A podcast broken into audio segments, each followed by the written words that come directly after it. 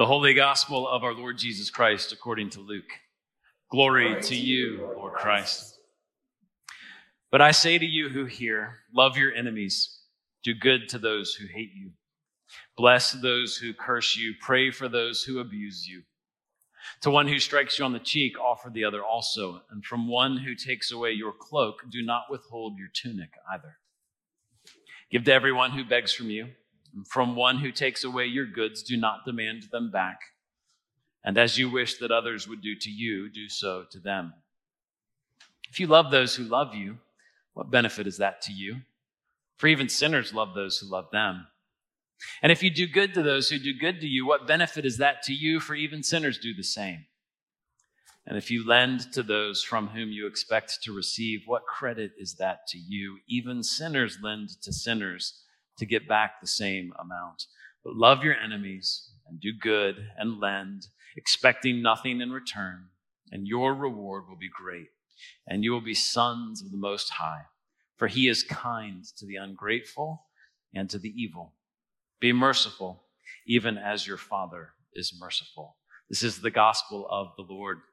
Praise to you, Lord Christ. As we remain standing, let's pray. Lord God, we thank you that you love your enemies, that you are merciful to those who do not deserve it, that you are kind and gracious to those who are ungrateful. Would you teach us to do and be the same this day for the honor and glory of your name? Amen. Please be seated. Last week we entered the season of Epiphany and we started a new series of sermons on Luke chapter 6 called Straight to the Heart.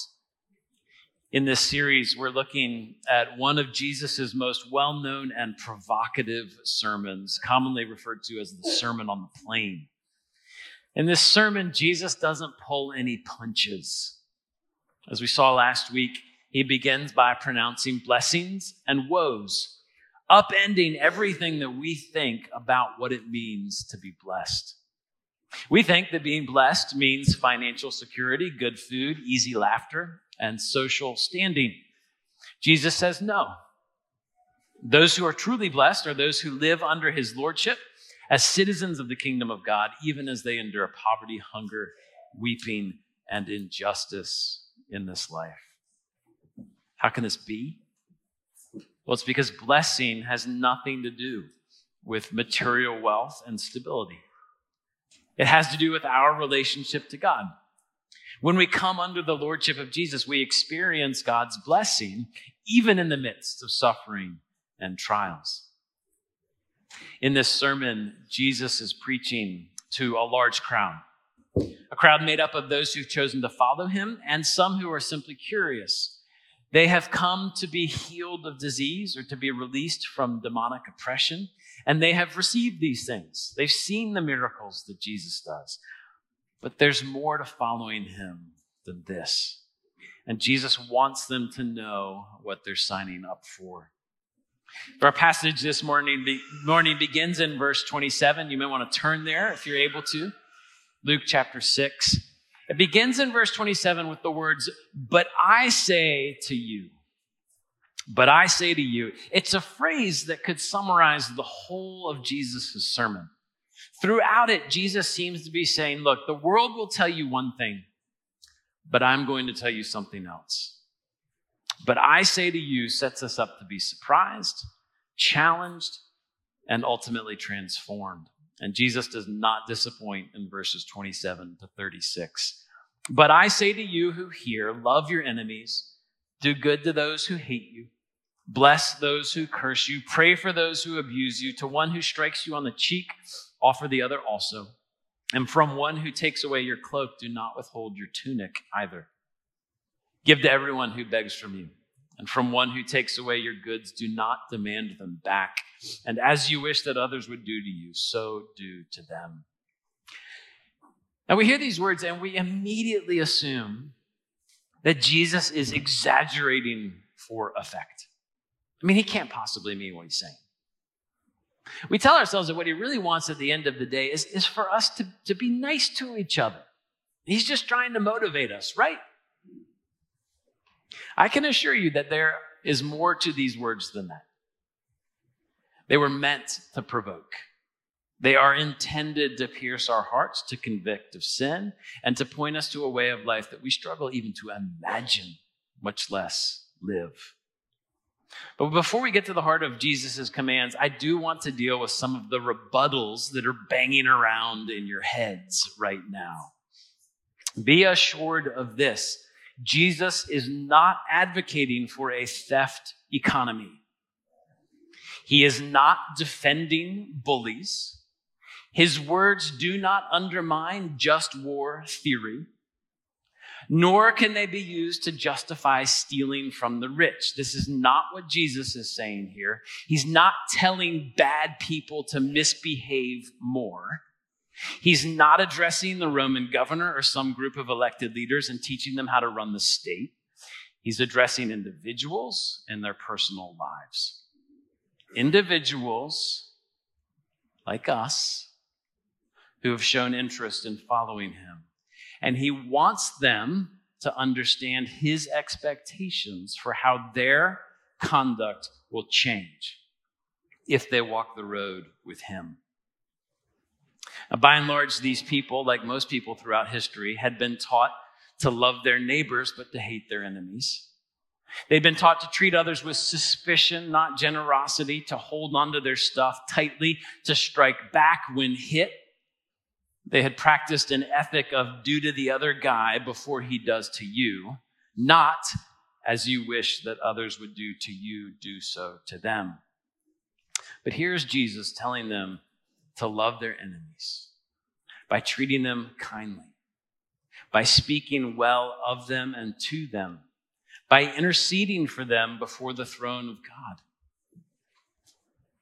Now, there are a few things to notice right off the bat about what Jesus has to say. First, Jesus expects his disciples to be different and to act differently. Yes, there is a sense of hyperbole to his words, but only because he means for us to take them seriously. Notice the contrast in verses 27 to 29. We are supposed to look different from the people around us. Just because our enemies are doing something to us doesn't mean that we can do it to them. In fact, we are to do the opposite. We are to be different and we are to act differently. And one of the primary ways we show that we are different is in how we treat those who treat us poorly and worse. Now, why does Jesus start here in his sermon? After the blessings and the woes, which serve as a kind of introduction, Jesus, he goes for the jugular by addressing one of the hardest aspects of Christian discipleship, which is how he wants us to react when we are treated like dirt.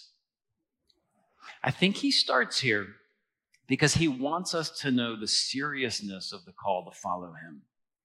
He also starts here, I think, because he wants us wondering how this works. He wants us to recognize the, the upside down nature of his kingdom, to see that the logic of following him does not match up with the logic of the world. And he wants us to ask, why? We're going to come back to that question in a little bit. Christianity is not merely a set of beliefs, it's a way of life. Jesus isn't a celebrity. He doesn't want fans or followers or groupies. He's Lord. He wants disciples who follow him and are changed. So that's the first thing we notice. The second thing we notice is just how unsentimental Jesus is about love. He is fully aware of how nasty people can be. He acknowledges that we have enemies, people who do not like us and are out to hurt us. He understands the real threat of physical violence and loss of property. And still, he says to love these people. The kind of love that Jesus advocates for is costly, it's painful, and it is decidedly unsentimental. Now, we, by contrast, we live in a culture that has completely sentimentalized love. I mean, think about this. We slap red heart emojis on text messages and call it love. For us, love is primarily understood as a feeling or as an emotion. For Jesus, it is a set of priorities and a sequence of actions. Love is self control, not striking back. Love is sacrificial giving. Love is suffering. I find Jesus' honesty so refreshing. He's never guilty of beating around the bush or of downplaying the cost of something. He doesn't bait and switch his would be followers. He explains right up front that following him means becoming like him, which means loving our enemies, and that's going to be hard. But Jesus' lack of sentimentality, it's actually helpful in another way. It helps us see that in order to love our enemies, we don't have to fall in love with them. Jesus does not expect warm feelings to bubble up inside of us every time we get slapped in the face. Jesus isn't requiring an emotional response. He's urging us to action and to prayer. He wants us to act, or sometimes not to act, in a certain way toward our enemies, to truly care about their welfare and to seek it. Love isn't sentiment, it's action. So these are the things that strike us immediately in verses 27 to 31. Jesus expects his disciples to change, which means we must be ready and willing to change, even if it's painful. And Jesus is unsentimental about love. For Jesus, love has much more to do with our actions than with our feelings. But how does this work in practice? What does this look like? If I were to ask you, who are your enemies? You might have a hard time answering. You know, some of us have obvious enemies, but many of us don't. We have friends, we have acquaintances, we have coworkers, people we like and people we avoid, but we don't really have enemies. And so when we hear this teaching, we don't really think it's for us. We kind of step back and assume, well, this is for other people. Now, for those of you who are in this camp, I want you to consider this. Most enemies don't start out as enemies, they start out as friends. We all have friends who have betrayed us, or stabbed us in the back, or lied about us to other people. You may not be able to name an enemy, but I'm sure you can think of a friend who has treated you poorly, turned their back on you. Those are the people that Jesus wants us to love. 20 years ago, my father was deeply wronged by another man.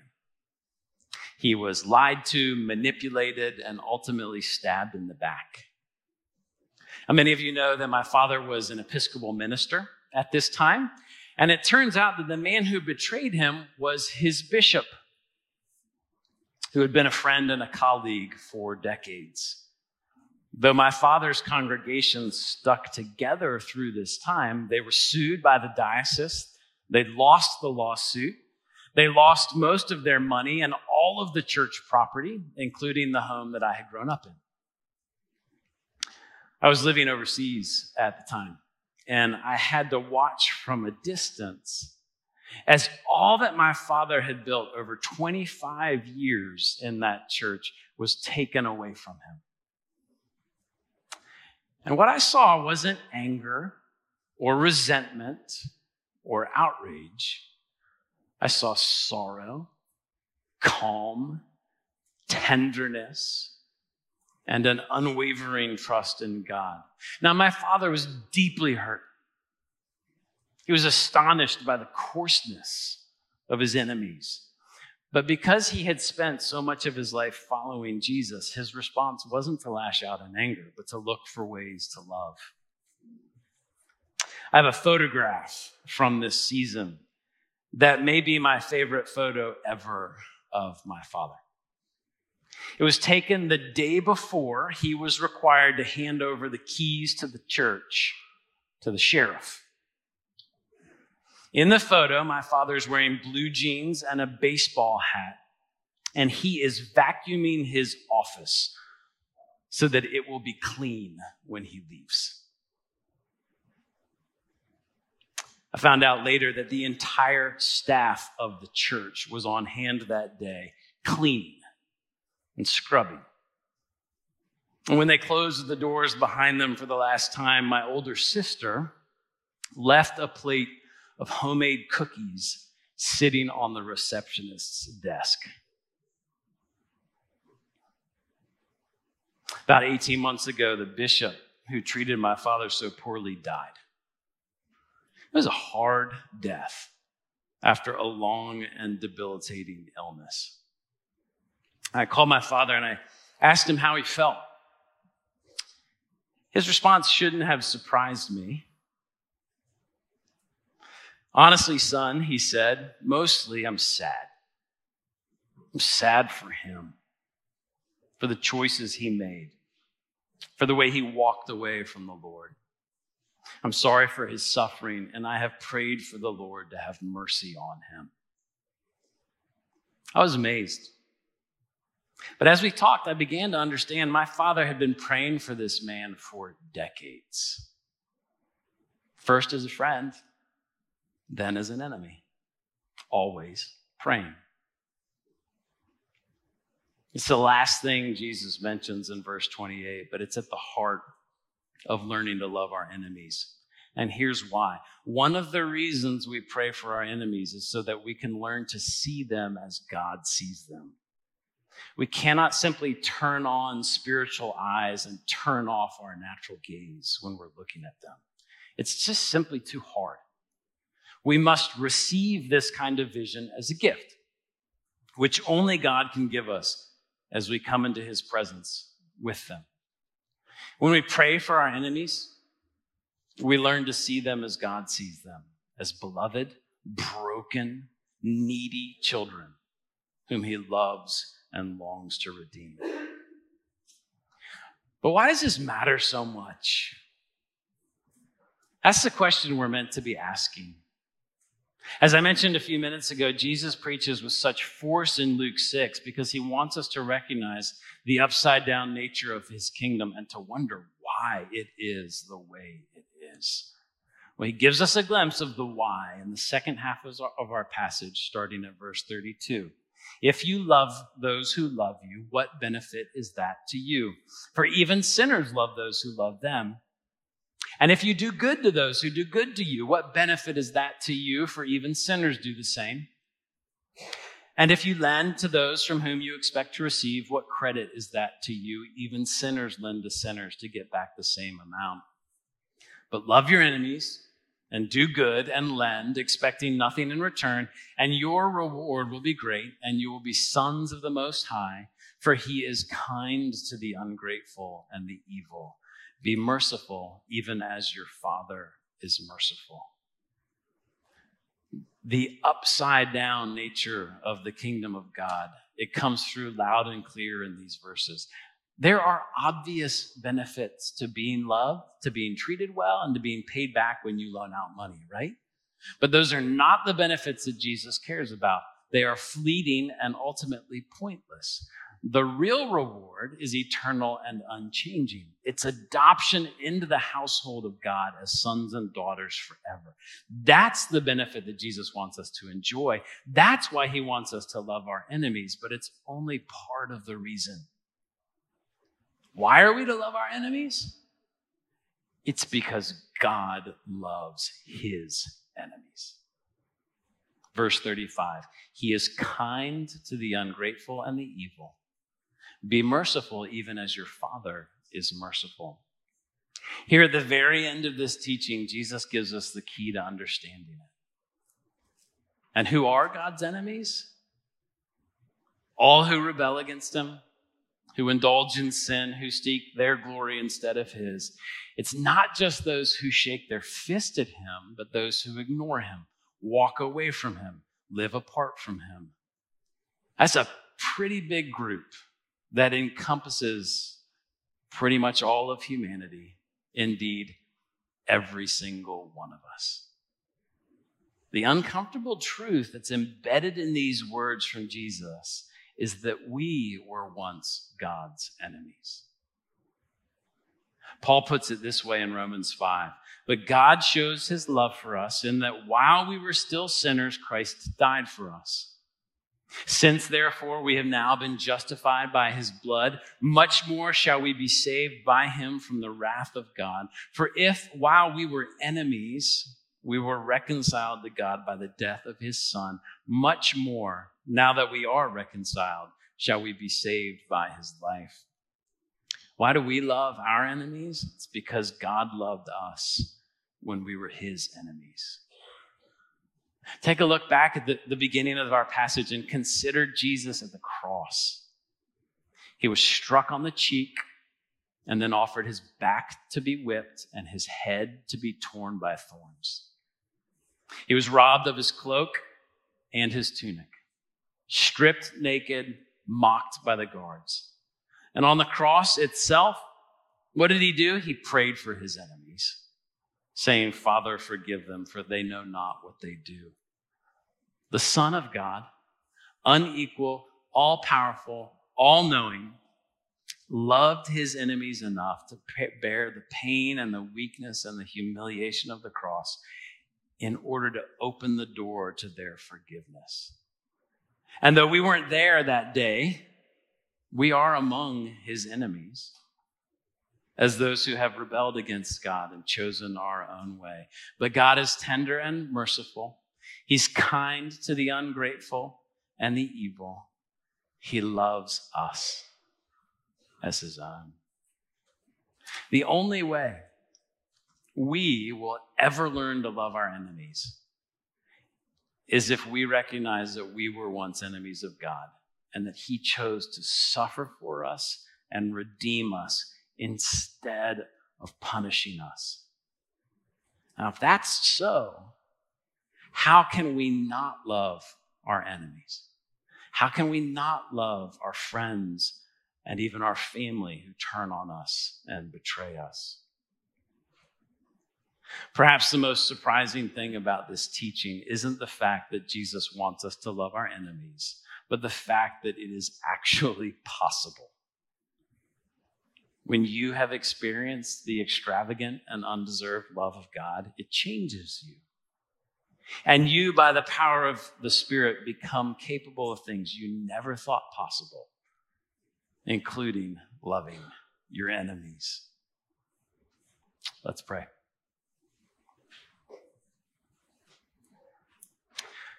Lord God, you know the hearts of each one of us here this morning. Some are struggling mightily with this teaching. Some are wondering exactly how it applies to them. Would you show us how to love and who to love? Would you lead us to action? Would you change our hearts? Would you draw us into prayer on behalf of those who hate us? And in all these things, may we know your unfailing love for us through Jesus Christ, who, while we were yet your enemies, died for us that we might live in you. We pray this in his holy name. Amen.